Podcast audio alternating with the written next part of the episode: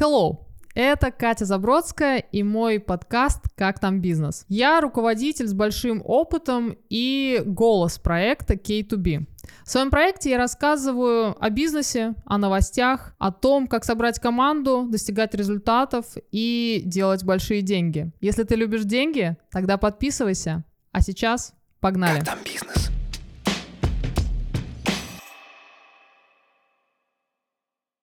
А теперь привет. Прошлых выпусках мы достаточно бодро обсудили все, что касалось инвестора и его денег, как найти, как привлечь, как потратить. Давай сегодня поговорим об обратной стороне медали, это об ответственности, о налогах, о банках и о всем таком бюрократическом. Ну и по традиции давай выясним, как там бизнес. Как там бизнес?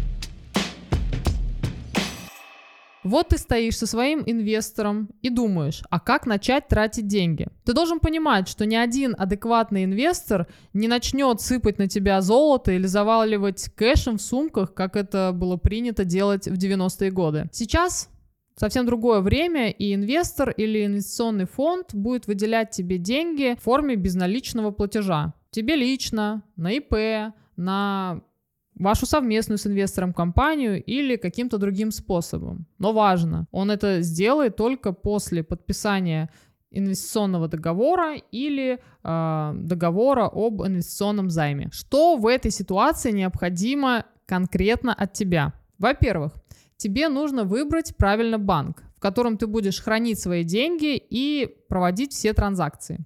Второе, тебе нужно найти бухгалтера или бухгалтерскую компанию. Да, сейчас на рынке много различных э, специальных программ, которые могут помогать тебе вести бухгалтерские отчеты и все прочее, но все равно это ненадежный вариант.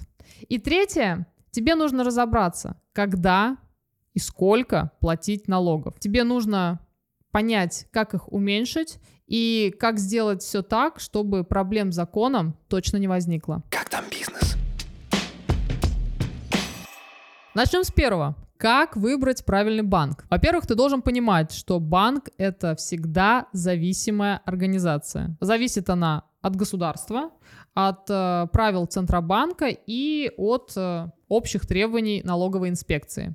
Смотри, ты интересен банку только до тех пор, пока ты маленький начинающий стартап и не обладаешь кучей кэша. Только тогда он тебе будет позволять делать всякие маленькие шалости. Например, будет разрешать тебе снятие наличных, получение денег на карту, осуществление большинства переводов на самозанятых, ИП, а, оплата подрядчиков. То есть это все будет банку неважно до тех пор, пока ты тратишь свои деньги. Но как только тебе на счет будут поступать входящие первые деньги, банк начнет придираться, задавать вопросы и прогибать тебя под требования текущего законодательства Российской Федерации. Советую тебе выбрать банк из топ-10 банков России или самых популярных банков конкретно твоего региона. Почему? Потому что тебе будет проще найти альтернативу менеджеру, если вдруг твой куда-то отвалится, затупит и не сможет оперативно ответить на твой запрос. А также в этих банках всегда есть много полезных сервисов, которыми ты сможешь пользоваться без какой-то комиссии или на льготных комфортных условиях. Поэтому рекомендую. Плюс крупного банка в том, что зачастую из-за большого вала денег в этом банке ты для него будешь представлять м, наименьший интерес, потому что ты затеряешься во всем этом объеме и с меньшей вероятностью нарвешься на проверку банка, и которая помешает тебе спокойно вести свой бизнес. Но и у крупных банков есть свои недостатки. Главный из них – это отсутствие персонального подхода, потому что таких клиентов, как ты, у крупного банка миллион. Поэтому все взаимоотношения с крупным банком старайся формализовать официально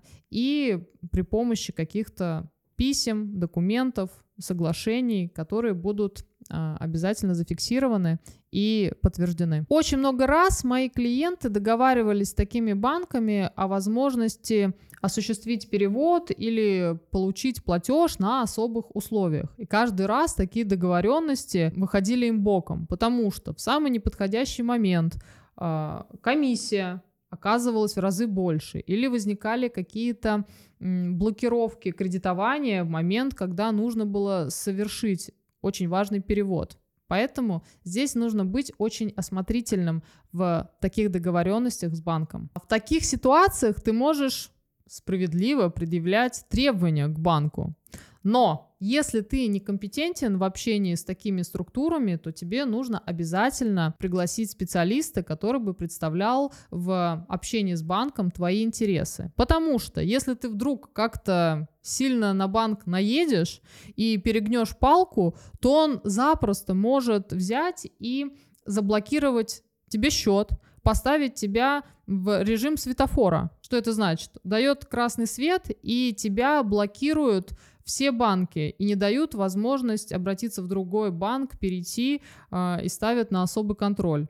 Я думаю, что тебе это не надо, поэтому не ругайся с банком, а если хочешь с ним поругаться, то делай это при помощи квалифицированного человека. Также всегда обращай внимание на комиссию, которую тебе придется оплатить банку, и не ведись на дешевизну. Да, большинство банков, таких крупных, как Тиньков и Сбер, предлагают в своей рекламе различные льготы, которые кажутся очень привлекательными. Но ты должен понимать, что м- эта реклама, она как бы для всех, а твой бизнес, он может быть, ну, конкретно твоим, конкретно специфичным, со своими особенностями. И э, из-за этого на тебя будут накладываться дополнительные финансовые нагрузки. Поэтому сэкономить на льготах от банков у тебя конкретно в твоем случае может не получиться. Поэтому всегда внимательно читай условия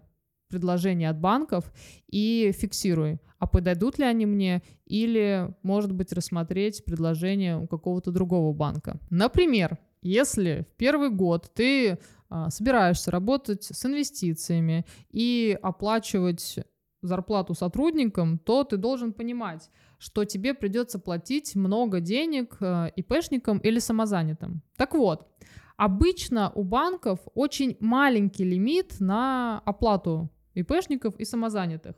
И очень высокая на это комиссия. Поэтому обрати внимание и оцени свои возможности и возможности, которые предоставляет тебе банк. Возможно, нужно попытаться с ним договориться или поискать банк, который предложит тебе более выгодные условия на этот первый год твоей работы. Как я говорила ранее, тебе нужно обязательно обращать внимание на специфику конкретно твоего бизнеса перед тем, как ты договоришься с конкретным банком. Например, если ты осуществляешь э, бизнес в сфере B2C сегмента, то тебе нужно быть внимательным и изучить все моменты, связанные с использованием электронного кассового аппарата или терминала. Если твой бизнес будет онлайн, то, собственно, тебе нужно посмотреть на стоимость и комиссию именно онлайн-платежей. Если же ты работаешь с B2B сегментом, то тебе нужно обратить внимание на безналичные платежи. А обязательно смотри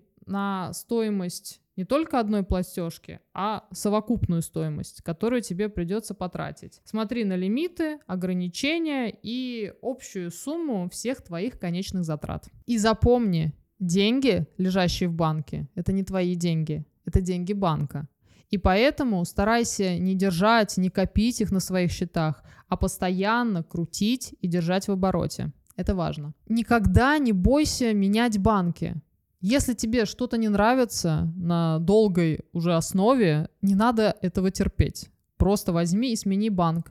Это никак не влияет, не скажется негативно на твои бизнес-процессы. И еще, когда ты предложишь вернее, скажешь банку, что ты от него уходишь, то банк может подсуетиться и предложить тебе какие-то особые условия и бонусные плюшки. Конечно, если ты ему интересен. Этим ты тоже можешь воспользоваться, обратив э, эту ситуацию себе в плюс. Как понять, что пришло время сменить банк? Первое и самое важное, транзакционная стоимость становится слишком высокой. Второе, это когда банк начинает задавать тебе слишком много вопросов.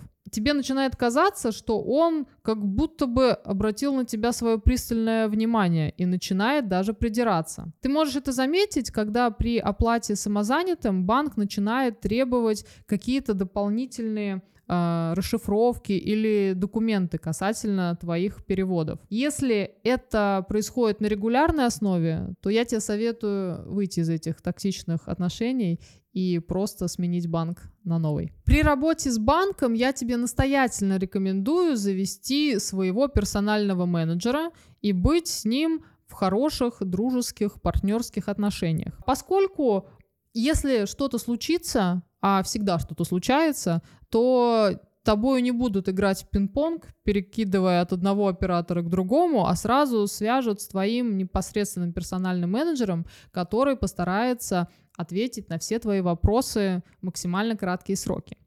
Обычно Uh, а, еще есть такая особенность, персональный менеджер, с которым ты работаешь на долгой основе, старается как-то тебе подсказать, намекнуть, скорректировать твое поведение в отношениях с банком. И несмотря на то, что, казалось бы, этот сотрудник банка, да, а не твой личный, но благодаря хорошему доверительному контакту долгое время сотрудник банка становится твоим человеком и помогает тебе в каких-то кризисных ситуациях. Поэтому очень полезно им обзавестись и не сбрасывать когда он будет тебе звонить с очередным предложением банка. Выслушай, будь любезен, потом тебе это может пригодиться. Как там бизнес? Теперь поговорим о бухгалтерии. Независимо от того, работаешь ли ты с личным бухгалтером или у тебя бухгалтерия на подряде, то бухгалтерия бывает в принципе трех типов. Первый тип – это бухгалтерия, которая занимается первичной документацией, такой как накладные, акты и счета фактуры. Вся остальная документация при таком раскладе ложится на тебя. И чтобы тебе с ней справиться, тебе нужно завести любую электронную систему ведения документа оборота.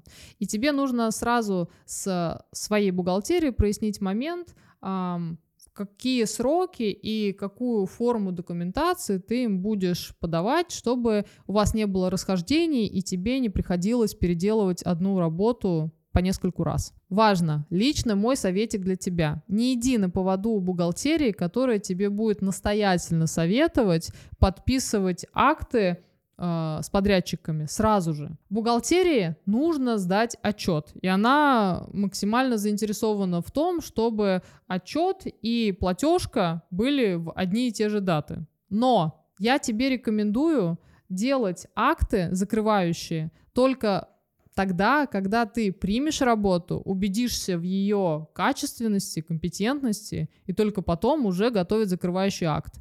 А твоя бухгалтерия подождет пусть смирится. Второй тип бухгалтерии – это бухгалтерия, которая берет на себя всю документацию и все финансы, но не помогает тебе вести э, дела с налоговой инспекцией. В таком случае тебе будет удобно, потому что все вот эти вот вопросы по документам снимутся с твоих плеч, потому что бухгалтерия возьмет на себя вопросы оформления, приема сотрудников, оплаты им заработной платы, а, подготовки всей необходимой документации, и тебе не придется заниматься всем этим скучным занятием. И третий тип бухгалтерии — это бухгалтерия босс, всех боссов. Бухгалтерия, которая ведет всю документацию, все финансы, еще решает вопросики с налоговой. Вот это круто. Вот это я советую тебе как начинающему э, стартаперу, поскольку э, это лучший вариант, когда твоя голова не занята всей этой бумажной волокитой, не пропускаются сроки, э, все акты и все платежки э, под контролем, и тебе есть время заняться развитием стратегическим своего бизнеса. Но здесь нужно быть уверенным в квалификации сотрудников бухгалтерской компании, которую ты привлекаешь, чтобы они там ничего не напутали, поскольку ты должен понимать, что ты им отдаешь, ну, как бы большой кусок, большую зону ответственности. Если там окажется кто-то кто в этом не очень хорошо разбирается, то последствия будут очень масштабными и плачевными. Будь внимателен. Стоит ли бояться электронных систем ведения бухгалтерии и документооборота? Нет, не стоит, особенно в начале. Они могут стать хорошим подспорьем. Но я бы тебе советовала поскольку ты только начинаешь бизнес, и если ты только начинаешь бизнес, все-таки привлечь а, компетентного бухгалтера или обратиться за консультацией к а, компетентному бухгалтеру, который тебя сориентирует на первых порах. И еще есть такой нюанс, что электронная система документа оборота, она все-таки очень эм, шаблонизирована, и у нее отсутствует э, персональный подход. Она не знает ни тебя, ни специфики твоего бизнеса, поэтому выдавать каких-то точных документов, которые тебе будут требоваться, но она не сможет. Сможет, если у тебя какой-то малый бизнес с ограниченными или несложными решениями, тогда да. Но если ты делаешь что-то сложное и нестандартное, то без бухгалтера ну никак не обойтись. Как там бизнес? Еще одна очень важная, важнейшая тема – это налоги. Вопрос с налогами в стартапе возникает в тот момент, когда стартап получает первый доход, получает финансирование от инвестора, а, решает выплатить деньги сотрудникам за их работу. То есть постоянно. И здесь очень важный момент. А, тебе нужно на начальном этапе выбрать правильную систему налогообложения. Потому что перескочить с одной системы налогообложения на другую резко и как пуля дерзко у тебя не получится, потому что для этого в законодательстве установлены определенные даты, определенные сроки. Поэтому, делая выбор, очень важно не просчитаться. На старте, я думаю, тебе будет выгоднее выбрать э, упрощенку. Упрощенная система налогообложения. В чем ее суть? Это доходы минус расходы, либо 6% от прибыли. Вообще, тема налогов — это, конечно, объемненькая и тянет на самостоятельный выпуск. Я думаю, что мы его подготовим так, что Смотри, не пропускай. А пока я советую тебе еще раз э, найти правильный банк для себя, э, познакомиться там с персональным менеджером и выстроить грамотные отношения, а еще найти себе бухгалтера, либо бухгалтерскую компанию и порешать с ними вопросы с документами и отчетиками. Если ты не знаешь, как это сделать, тогда еще раз пересмотри этот выпуск, поскольку я только что об этом уже рассказала. Как там бизнес? Если у тебя остались вопросы, то, конечно, по нашей древнейшей традиции задавай мне их в комментариях. Это была я, Катя Забродская, мой подкаст «Как там бизнес?». Надеюсь, что мы увидимся с тобой очень скоро, а пока, чтобы не заскучать, смотри меня на YouTube, слушай меня в своих наушниках. А теперь Пока-пока. Как там бизнес?